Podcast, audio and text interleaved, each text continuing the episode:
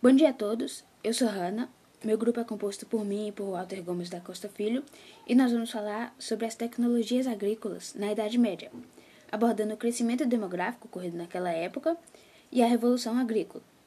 Primeiramente, o que foi a Idade Média?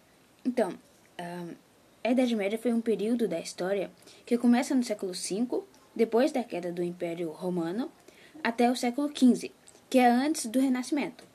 E esse período durou quase mil anos, e muitas coisas aconteceram durante esse tempo.